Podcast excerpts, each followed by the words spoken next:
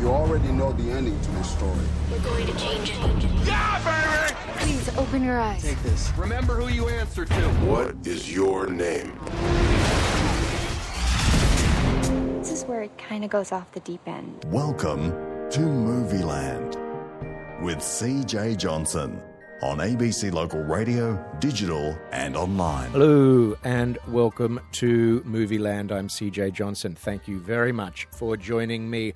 When I look back at 2017, and of course, there are some good movies still to come, so who knows, but at the moment, my consideration is that I will look back on the year of horror adjacent films with something to say that stirred my imagination and got me back into the horror, or at least what I'm calling the horror adjacent genre. I'm thinking of Raw, Mother, Personal Shopper, Hounds of Love, Get Out, It Comes at Night, and now The Belko Experiment. None of these films would necessarily call themselves strictly horror, and yet all of them are riffing on the horror genre, but they've got ideas at their heart, and they are drifting away from the cookie cutter version of, for example, the slasher film that's been with us for at least 30 or 40 years now. Greg McLean made a big splash onto the international movie making scene with Wolf Creek. He has worked rather exclusively in the horror genre, but his new film, The Belko Experiment, which opens across Australia on September 21st, is what I would at least suggest horror adjacent rather than strict horror. Anyway, the director himself has joined me from our studios in Melbourne. Good morning, Greg. How are you? Good. What do you think of my um, little assessment of the year so far? Do you think we are sort of seeing a, a rich new vein of this, what I'm calling horror adjacent? Uh, I, I think it's fascinating. I think it's interesting. Um, you know, lining up those films that really do have large elements of social commentary and, and some big ideas they're exploring, while being ostensibly scary stories is. A, I think it's it's fascinating. I have no idea why it's happening, but I think it maybe it's part of the the idea of filmmakers maturing at a time, but still loving genre films and and growing up loving these kind of films, but also as you know artists and writers and directors and producers thinking you really want to do something that actually has an impact beyond just the initial sort of jump scares and that kind of stuff. And you know, it, genre's always been a great place to talk about big ideas. Um, anyway, so I think most of the iconic horror films that have transcended time and we still talk about, I think if you unpack them, you'll find that they are actually, you know, filled with ideas or at least have a theme that the um, the horror is kind of you know an allegory or a metaphor for. Mm. I do feel a little bit that horror stagnated for a while from about from about Halloween till about the thirteenth iteration of Friday the Thirteenth. I do think that Right. the slasher genre kind of Mhm. stole horror away from the ideas department and also from the production values department. Yeah. I mean, your new film and all of the films I've just mentioned, and films like The Shining and The Omen, had quality acting and production Mm. design and production values, but there were there were thousands upon tens of thousands of bad horror movies made in in about in sort of a thirty to forty year period. And now I'm I think these films all uh, there's a new attention to craft. Do you Yeah. see that? Oh, definitely. I mean, absolutely. It's it's it's interesting. It's almost like there's this um, there's like a a, a U-shaped curve when you think about in the seventies. You know, some of the biggest commercial films in the seventies, like you mentioned, The Omen, The Exorcist, Rosemary's Baby. Um, there was a whole slew of you know very very well crafted you know big budget um, films that came out of that period that were very commercially successful, but were also made as serious studio films. Um, I think once horror became perceived as commercial, it became a bit of a cash grab, and you know, it became you know the the home of kind of B grade producers trying to cash in, making cheap slasher films and fright flicks and monster flicks and all, all those kind of fun things that a lot of us think of very fondly, but really were pretty crappy. And I think what's happened in the last sort of decade, even the last sort of five years, when you have filmmakers growing up like you know James Wan, and there's a whole slew of filmmakers now who are just very good storytellers and have matured as filmmakers and who make movies like The Conjuring, which feels like a 70s, a big budget 70s studio film with really good acting, with beautiful sets and very Mm. considered craft, and it's and, and a good piece of storytelling. So I feel like maybe it's just a kind of coming of age of um, these things where they, they do kind of tend to revolve in cycles of different filmmakers maturing at different points and wanting to tell scary stories, but actually now having the um, you know maturity to take do it do it do it in a slightly different way. I think you're, you've hit on something there, which is that very intimate, personal thing of actually looking at the individuals. They're mm. of a certain age. They've grown up loving the ones that we've mentioned. You know, they love The Shining, they love The Omen, they love Rosemary's Baby, they love Poltergeist, they love Jaws. Right. And now they've got the keys to the kingdom to some degree or another. I, I and I agree, and I think that you know we were just talking before about the movie It, which I think basically is it's almost like all of these films that have come out in the last five years, the ones that you've mentioned, that are the you know very well made, very good look. You know they they look like studio films really, hmm. but they're kind of edgy, sometimes very dark horror movies. It's almost like this, you know, it in a way kind of is a film that basically capitalizes on all of that kind of audience development. And I feel like it is an audience development because I feel like with things like Netflix and Stan and all the streaming services in the world, horror, you know, is now something that many people who wouldn't have looked at horror as a thing to look at do find themselves scrolling through their lists and going, "Oh, what's that new thing?" And you know, when you have shows like The Walking Dead, which is ostensibly a zombie survival story, being one of the biggest TV shows in the world, and even Game of Thrones, there's, a lot of horror aspects in in that show, mm. in terms of very extreme violence and you know f- fantasy kind of horror elements. I think that that you know horror used to be a very niche kind of thing, but now it's just like it's another form of entertainment that is obviously vastly mainstream now. Mm. It is reminiscent in in some ways of your debut Wolf Creek because I guess I'm assuming Wolf Creek was an R-rated film and it is an R-rated film and its financial success is pleasantly surprising people all over the world because this R-rated film with very graphic elements is making all this money and Wolf Creek was I, I, I would suggest a surprising financial success considering its intensity. Absolutely, but I think I think with with with my film, it was um, the intensity was part of the impact, and it was part of the reason that people, Right. I think, were interested to see it because it. People left that film going. I've just seen something that's very, very intense, and and I, I definitely set out to to to um, experiment with what people would could stand, and I was surprised when people actually could stand that much because I thought it was extremely, you know, very extreme what we're trying to how we're portraying you know violence in that film and trying to de-glamorize it and make it extremely realistic. Um, I was happily surprised that people could take it, but I was genuinely, you know, it always struck me as strange that people would want to see that kind of thing. We'll flash forward to your new film, The Belko Experiment, which I uh, saw the other day and enjoyed very much. Thank you. It's um, it's the the, thing that fascinated me most, uh, or sort of most immediately. The thing I'd like to discuss first of all is that you know, staying for the credits, it appeared to me that this film that was set in Colombia seems to have been shot in Colombia. Was this whole film shot in Colombia? It was, yeah. Yeah, the whole movie.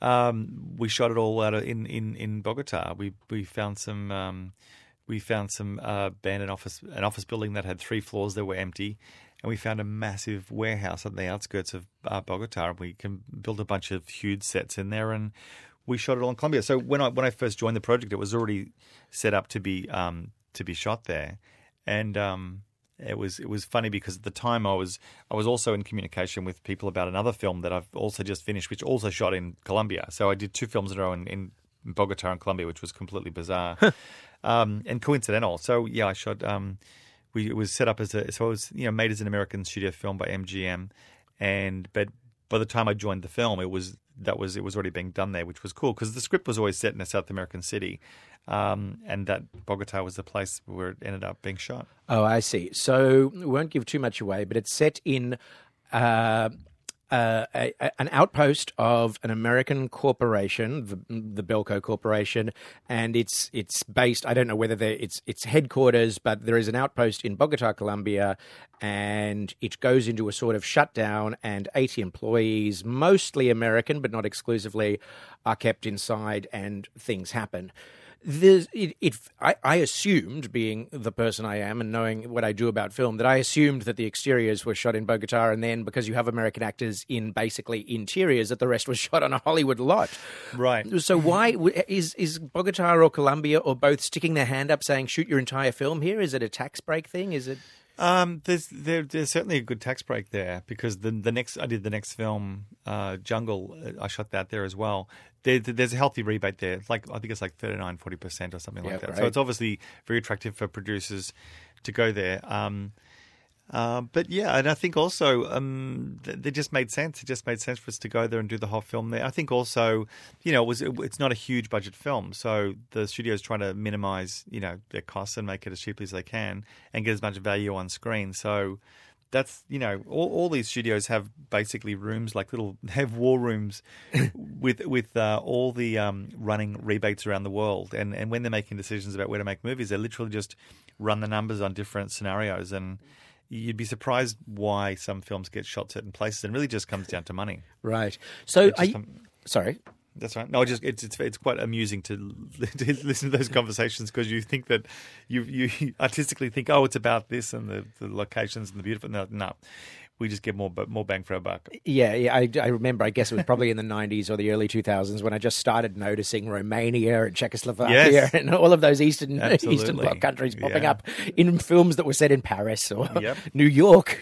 Absolutely. um. So you uh, did you so you didn't build sets. That was all. You were using an existing office building that was abandoned or not been used. We found basically it was and it was actually very hard. It, would, it sounds like an easy thing to do to find a bunch of spaces to shoot the film, but it was actually very difficult because what we needed was we needed th- you know four floors of, of office building to take over. It had to look a particular way, and we had to have the different levels of of um, office building. Um, and so we, we managed to find in the CBD of Bogota um, three floors that were not being used in a in a in a sort of you know commercial bank building. I think. Um, so we went in there and refitted those those uh, those floors, and then we we reused some of the floors and did all that kind of stuff. And then what we did also did was we found this enormously I don't know why, but in the outskirts of Bogota are these vast, vast hangar like um, warehouses, just hundreds of warehouses, just a lot, a lot of them are just empty. It must have been I don't know what it was for, but we found one of these and rented them, and we just built a giant set. So that that that main foyer set, which becomes a very focal part of the movie, we built that. Yeah. Um, and you know, we and it's a giant set. And I think if we built that in LA, it would have cost the entire film's budget. But building it there, we had you know 300 people working 24 seven to get that thing made, and we made a couple of other sets in there. But it was you know that was that's really how it was done. Yeah, I like the production design because to me the over- overwhelming image I'm left with of the film is white, and Right. obviously white goes with sterility and corporatization, but it also looks really good when you throw some blood on it. And it's no spoiler alert to say that there's some blood in this film. right.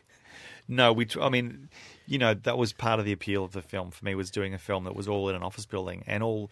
You know, you had to basically create the atmosphere and the characters and the world of these characters and how it develops just within the spaces of you know office cubicles and boardrooms, which I thought would be really fun and challenging to do. Mm. So, if you were trying, if, if if DVD stores still existed, and the particularly cantankerous owner of this DVD store said you've got to shelve it within a genre, you know, go put it on the shelf. Where would you put this? Would you call it horror? Um, sort. I mean, sort of. It's it's really it's an it's a it's a I'd call it a action horror thriller comedy Uh-huh, sure. or a black comic thriller. Right. So with the comedy, you're really going for something satirical there, aren't you?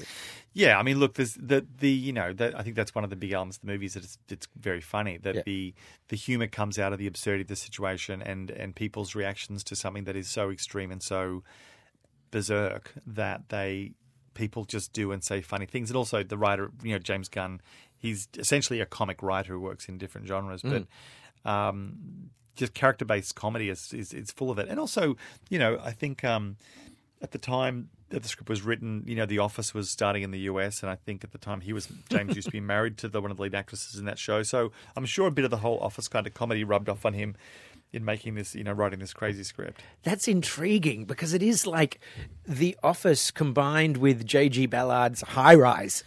right. In fact, this And- your yeah. movie is kind of like what the second act of High Rise should have been. Right, I haven't seen that. I haven't seen that film.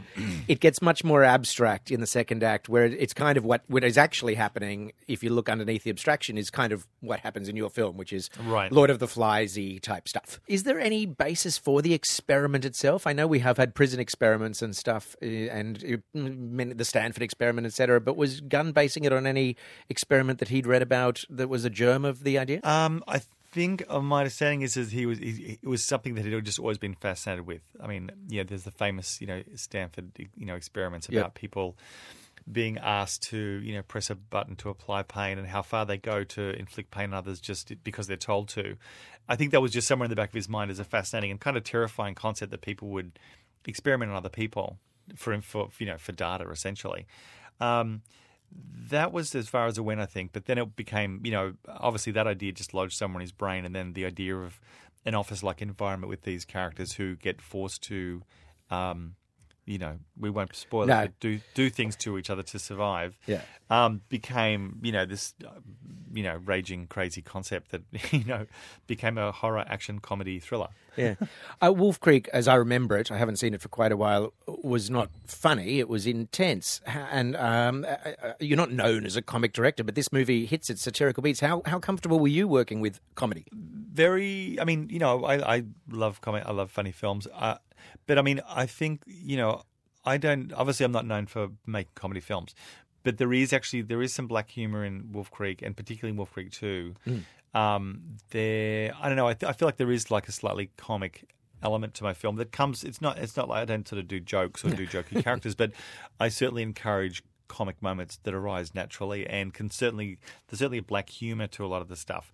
This was the first kind of outright um, script I'd done that had like jokes, as in you know scenes that were essentially just comic setup scenes. Yeah. Um, but I loved it. I, th- I mean, you know, I was also armed with an amazing cast as well, so that was kind of one of the reasons that it was. I was very confident with that because th- th- I had a brilliant ensemble of actors who you know the script to them was just you know it was, it was perfectly cast, really great performances, um, lots of fun, and you know with a script like that, I you know couldn't go too wrong. I mean, I could go too wrong, but I didn't. It was you know Yeah, the script is very, very tight, and uh, the, the cast is terrific. We only have a couple of minutes left, but I just want to mention one member of the cast because, uh, it, to me, this person exemplifies the tone that we've been talking about for the last few minutes, and that's John C. McGinley, Right. Who I, I I can only really remember seeing once before, which is when I tried an episode of Scrubs season one and decided I, it wasn't for me, and I left it.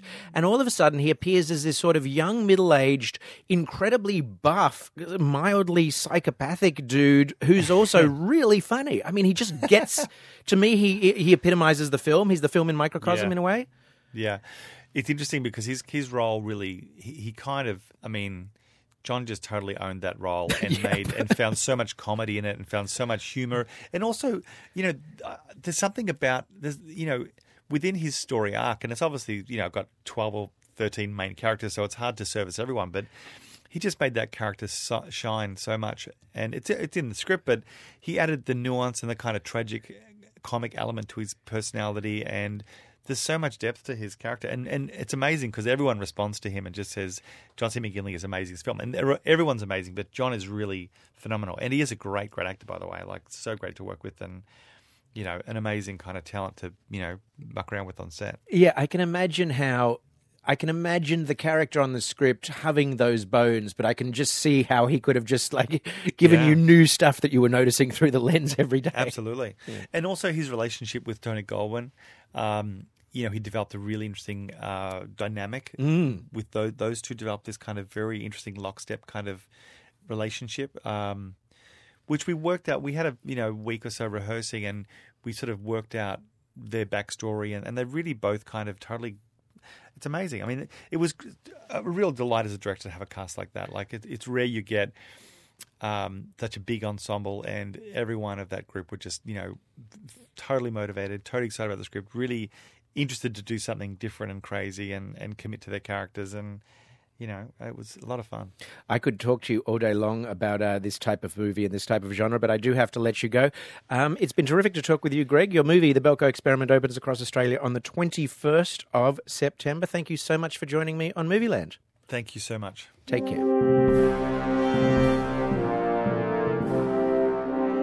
You're listening to CJ Johnson with Movieland. Now, you did hear me mention in my intro to Greg about Mother, the new film from Darren Aronofsky, talking of it as part of this new wave of horror adjacent films with something to say. So I thought I'd give my review of that film, which, depending on when you're listening to this as a podcast, is either about to open or, if on the radio, has just opened across the world's cinemas. Darren Aronofsky's phantasmagoric fantasia on art fame, success, religion, politics, and the cult of celebrity erupts relentlessly and furiously. It is the angriest, most dynamic film I've seen this year, and probably the best film hailing from the United States, although it seems to have been shot in Quebec a fable or parable rather than a story centered in anything close to realism, utilizing horror elements, including an honest to goodness haunted house, Mother with an exclamation mark and a lowercase m, and those are specific to the marketing of this film, is a wild and mesmerizing ride and should leave most engaged viewers with plenty to chew on. It is full of ideas. Jennifer Lawrence plays Mother, married to him, and that is spelt with a capital H, quite specifically. Him, played by Javier Bardem, in a role that is perfectly suited to his bulky, uber masculine, and tremendously charismatic middle age. They live in his gorgeous old Victorian house in the middle of the woods. She is restoring it after it was decimated in a fire he, a celebrated poet, is trying to break a serious case of writer's block. They have no children and seem happy despite a certain frostiness and a rather blatant discrepancy in their power dynamic. Then, one day, completely out of the blue, a man, that's the character's name in the credits, man, played by Ed Harris, knocks on the front door and their lives start turning to muck. Aronofsky and his cinematographer Matthew Libatique, shooting on handheld Super 16mm, have made a massive and sustained choice, which is to shoot about 85% of the film, and that's my conservative estimate, directly in front of Lawrence's face or directly behind her head, gluing us to her and her point of view.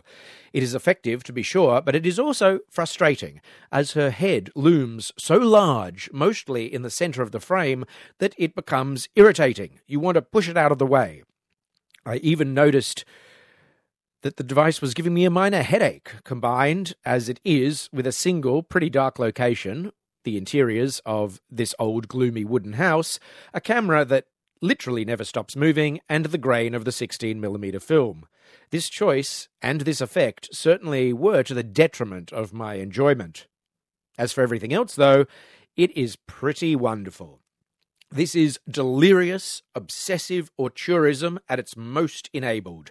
You've got budget, the world's biggest female movie star, and the seeming complete lack of any control outside of the creator's whims. It is a direct portal into the author's, Aronofsky's, soul, and at this level, some may be disturbed in a way that has nothing to do with any of the film's creepy imagery or performances. The fact is that in the real world, Lawrence and Aronofsky are now in a relationship. There are 22 years between them, which aligns pretty well with the age gap between Lawrence and Bardem. And Aronofsky has a 10 year old son from a previous relationship all this taken together may make Mother a deeply personal movie, and the more personal it is to Aronofsky's life and interior beliefs, the more disturbing it is.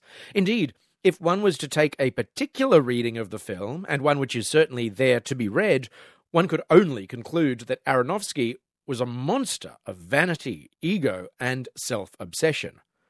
I'm not sure it's that knowing some of the things that have happened to Jennifer Lawrence, such as naked photos of her being published without her permission a year or two ago, I think the director's main target here is modern obsessive fandom and its relationship to modern idiotic notions of celebrity. He takes this, ties it to Jesus, throws in Cain and Abel and a bunch of other biblical stuff. He directed Noah, don't forget. And as I said, Javier Bardem's character is specifically called Him with a capital H, and sprinkles our current insane moment in political history on top. Essentially, the film is a furious attack on the world we've created for ourselves and asks a pretty simple question Why in hell anyone want to bring a child into that? That's Mother, and that is either about to start screening or is already screening at a cinema near you around the world. The Belko Experiment, directed by Greg McLean, is opening in Australian cinemas on September 21st. You've been listening to Movieland. I'm CJ Johnson. Thank you very much for joining us. Take care and make sure you see a movie at the cinema this weekend. And I certainly recommend that it be Mother. Thanks for listening to Movieland. You can follow us on Facebook and Twitter at CJ Movieland. Read and subscribe for free to my written reviews at filmmafia.com.au. Watch my web TV series Watch This at Skippy TV. That's S K I P I dot TV. S K I P I dot TV. And make sure you see a movie at the cinema this weekend. Take care.